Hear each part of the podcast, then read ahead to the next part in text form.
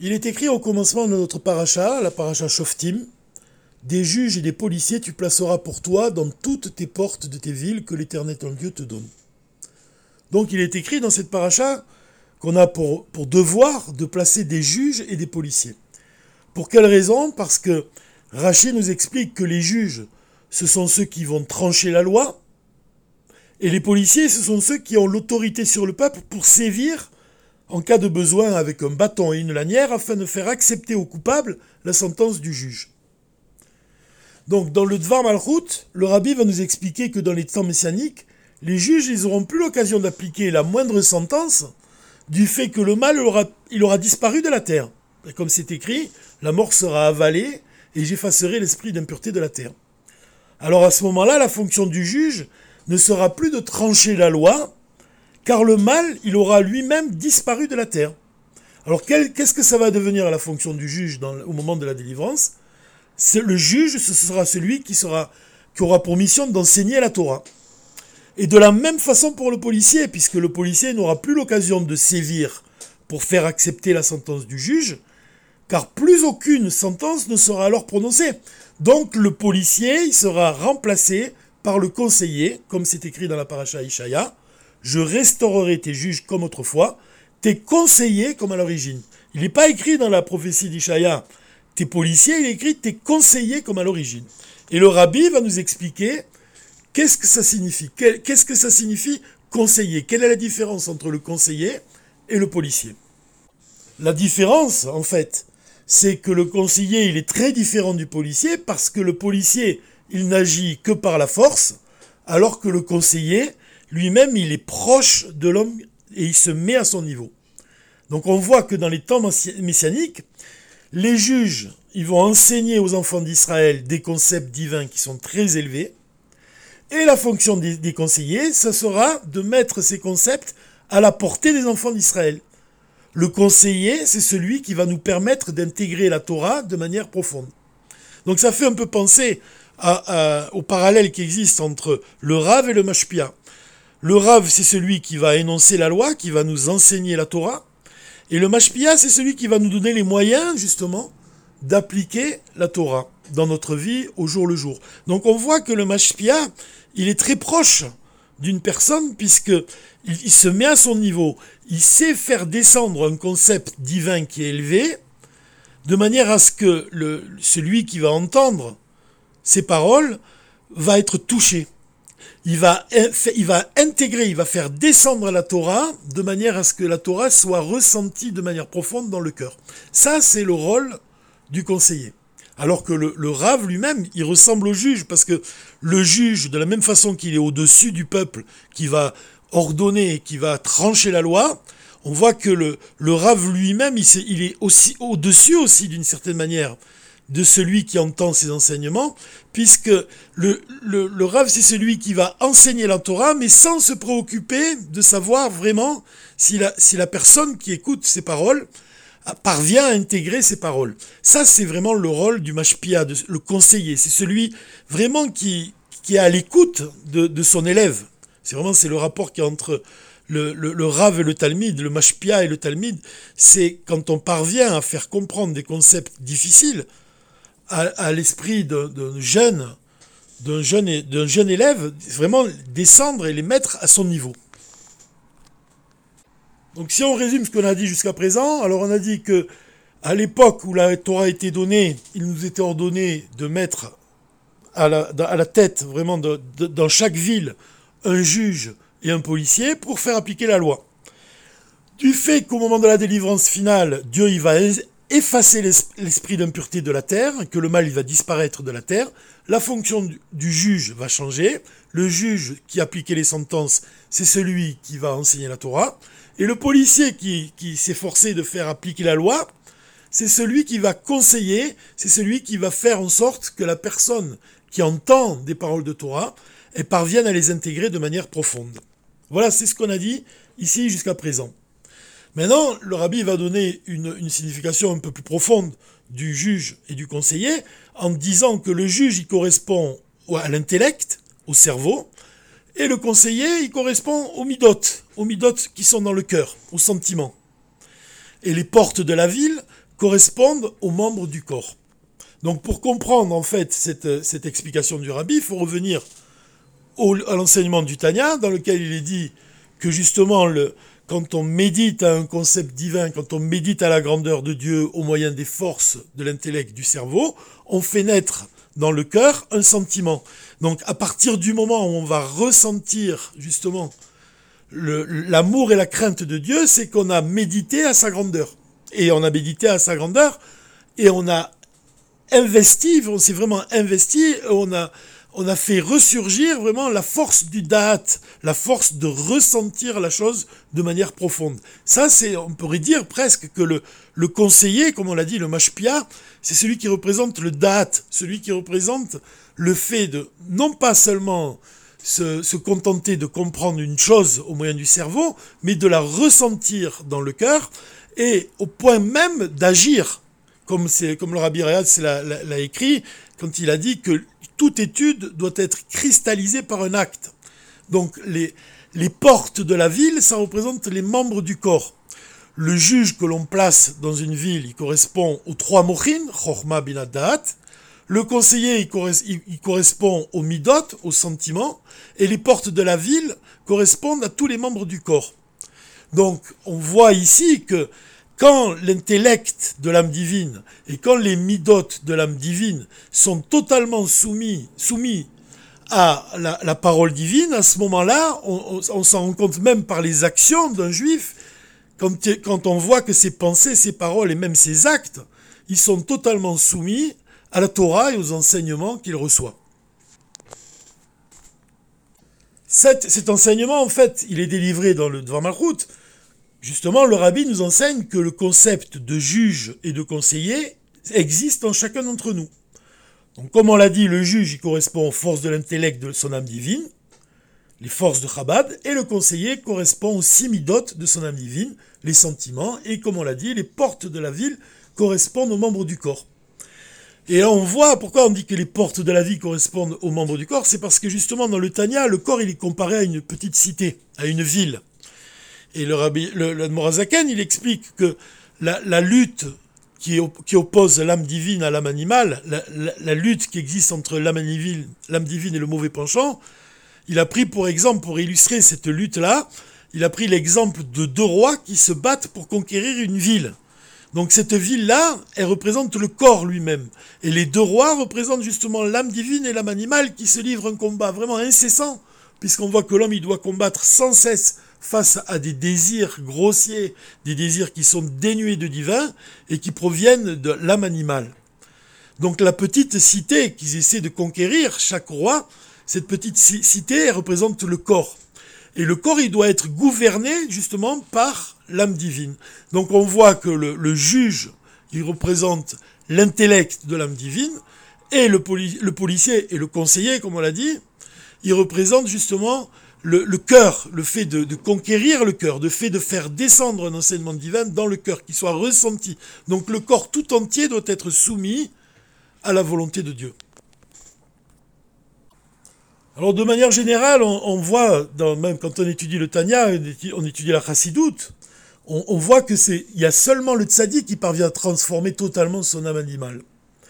Et c'est pour, pour, cela même qu'on dit qu'un tzaddik possède une âme vitale, et non pas une âme animale. Parce que justement, il n'y a pas de côté animal chez le tzaddik. Il y a seulement un côté vital.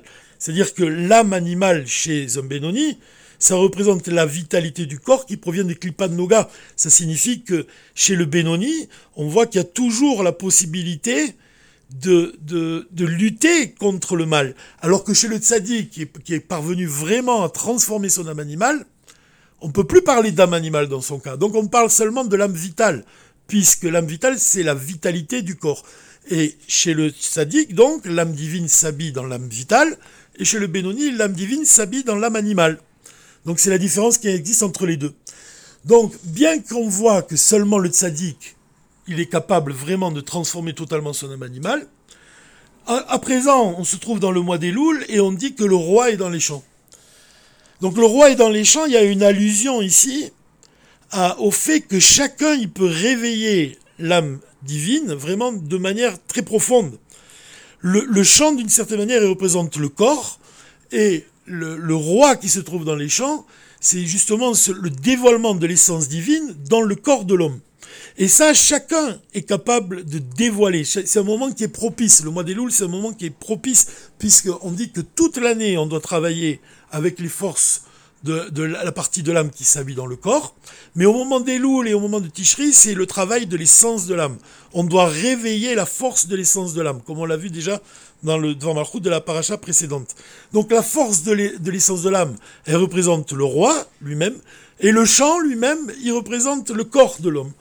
Donc chacun a la possibilité, pendant le mois des Louls, c'est le mois pendant lequel on sonne du chauffard, justement le son du chauffard, il va réveiller la force de l'essence de l'âme. Alors il y a un point qui est important dans, dans ce Dvar Malchut, c'est que le rabbi va nous enseigner que les maîtres de Chabad possèdent la qualité du juge et possèdent aussi la qualité de conseiller. Pour quelle raison? Parce que un maître de Chabad, il a cette force-là de dévoiler la profondeur de la Torah, donc ça c'est la qualité du juge, donc il se situe vraiment même au niveau de l'essence de la Torah, donc il a cette capacité de dévoiler l'essence de la Torah.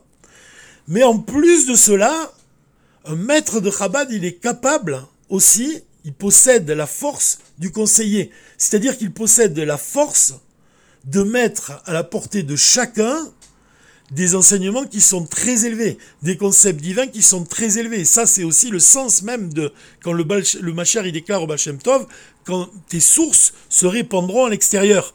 Donc dans cette phrase-là du Mashiach, on voit que vraiment le, le, Shem Tov, il possède ces deux qualités.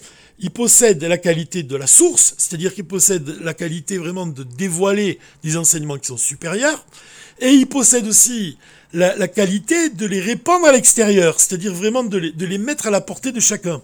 Donc on voit vraiment souvent qu'un maître de Chabad, il est toujours toujours prêt à raconter une histoire, à, dévoiler une anecdote, à raconter une petite histoire qui est chargée d'un sens très profond. Et en fait, cette histoire qu'il nous raconte, ou l'exemple qu'il va nous donner, il réunit donc ces deux qualités, la qualité de juge, la qualité de conseiller, la qualité de source, parce que c'est un enseignement qui est qui vraiment qui provient de l'essence de la Torah, et de le répandre à l'extérieur, vraiment, c'est la qualité de conseiller, c'est de faire descendre ce concept divin qui est très élevé, au niveau même d'un enfant. C'est-à-dire que chacun, il est capable d'appréhender des, concepts divins qui sont très élevés. C'est pour ça qu'on voit que même les enfants à un très jeune âge, euh, commencent à étudier le Tanya. Mais on pourrait ici aussi citer un exemple, c'est citer l'exemple du livre des mémoires du Rabbi Rayatz. Le Rabbi Rayatz a écrit des, des centaines de discours chassidiques. Il a reçu l'enseignement de son père, le Rabbi Rachab, donc il possède évidemment la qualité de juge, puisqu'il est capable de dispenser des concepts divins qui sont très élevés. Mais on voit qu'il s'est vraiment investi tout au long de sa vie à l'écriture. Parmi les, livres qu'il a écrits, on peut citer le livre des mémoires, Sefer Azichronot, et l'Ikouté d'Iburim. Dans ces deux livres, le rabbi Rayatz va nous raconter des histoires.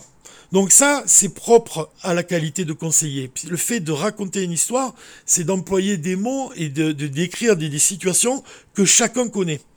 Donc il va nous raconter des histoires et puis en écoutant ces histoires, on va être transporté, on va essayer même de, de, de on va de deviner la fin même de l'histoire. On va être tellement accroché à l'histoire qu'on va faire un avec l'histoire parce qu'on la comprend de manière véritable. Mais le point ici, c'est que derrière chaque histoire du Rabbi Rayatz, il y a un enseignement qui est très profond, il y a un concept divin qui est très élevé. C'est-à-dire que sans nous en rendre compte, le fait de lire une histoire du Rabbi Rayatz, du livre des mémoires par exemple, en même temps le Rabbi Rayatz va, insuffler en nous-mêmes, au plus profond de nous-mêmes, des concepts divins qui sont très élevés. C'est pour ça qu'on pourrait dire même que le livre des mémoires, c'est à lui tout seul, c'est un Rabad. Quand on parle de la notion de Betrabad, en fait, ça ressemble à la paracha Shoftim, puisque on doit placer des juges et des policiers dans nos villes. Mais en fait, on pourrait dire qu'on doit aussi placer dans, chaque ville un Betrabad. Et c'est vraiment la réalité. C'est ce que le rabbi a fait. Quand il a placé un Betrabad dans une ville, en fait, il a placé des juges et des policiers dans cette ville. Pourquoi? Parce que Beit Rabad, Beit Rabad, ça désigne une maison Rabad. Mourazaken, il rapporte dans le Likuté Torah, il rapporte, dans le Torah Or, pardon, il rapporte que, il, ramène le Sefer Hayetzira dans lequel il explique que chaque lettre de la Torah, ça représente une pierre, chaque mot, c'est un ensemble de lettres, ça représente une maison. Donc on voit que les mots de la Torah sont des maisons. Et de la même façon, les mots du, livre des mémoires du Rabbi Rayat, c'est une maison, c'est un Rabad. Pourquoi? Parce que quand on ouvre ce livre et quand on lit ce livre, c'est comme si on rentrait dans un Rabad et qu'on respirait vraiment l'air des maîtres de la Chassidoute Rabad, et on vivait, vraiment, on fait un avec la Chassidoute à partir du moment où on pénètre dans un Rabad. Parce que c'est une maison qui est remplie de vitalité.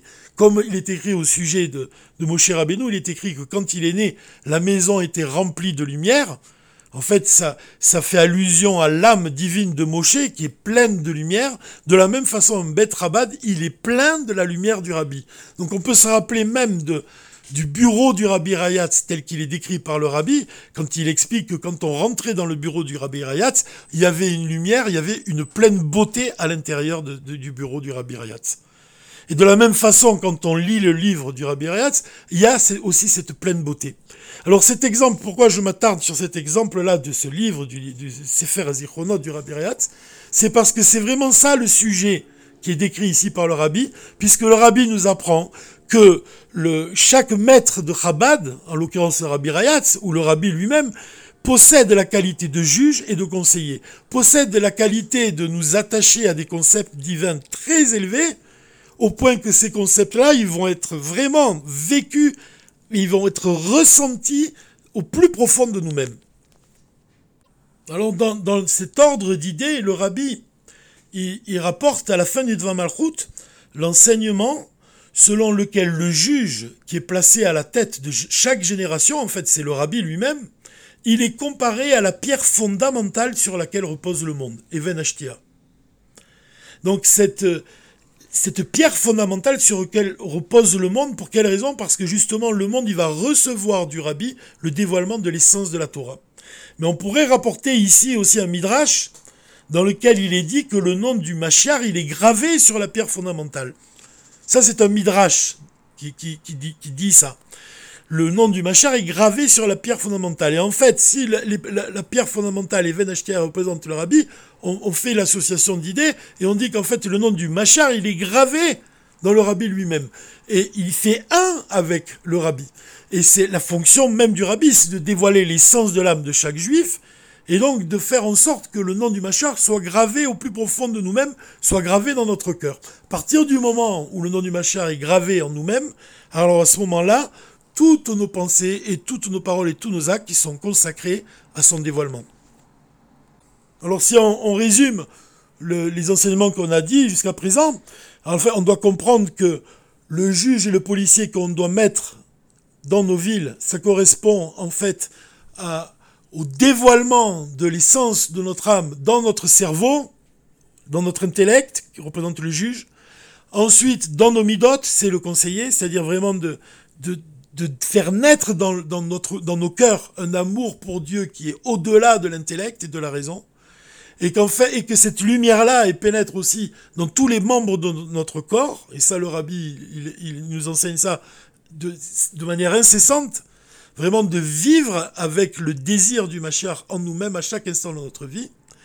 Et le mois de, de, de des Loul, qui est un mois qui est propice vraiment à la tchouva, en fait, ça, fait allusion au fait que on doit revenir vers Dieu, c'est-à-dire on doit vraiment s'élever vers Dieu, comme on l'a dit, l'ech lecha, va vers toi-même, va vers l'essence de ton âme, afin qu'elle éclaire ton intellect, qu'elle éclaire tes sentiments, qu'elle éclaire tes actes, et que tous tes actes se consacrent au dévoilement du Machar avec l'aide de Dieu dès à présent. Shabbat Shalom ou Mevoar.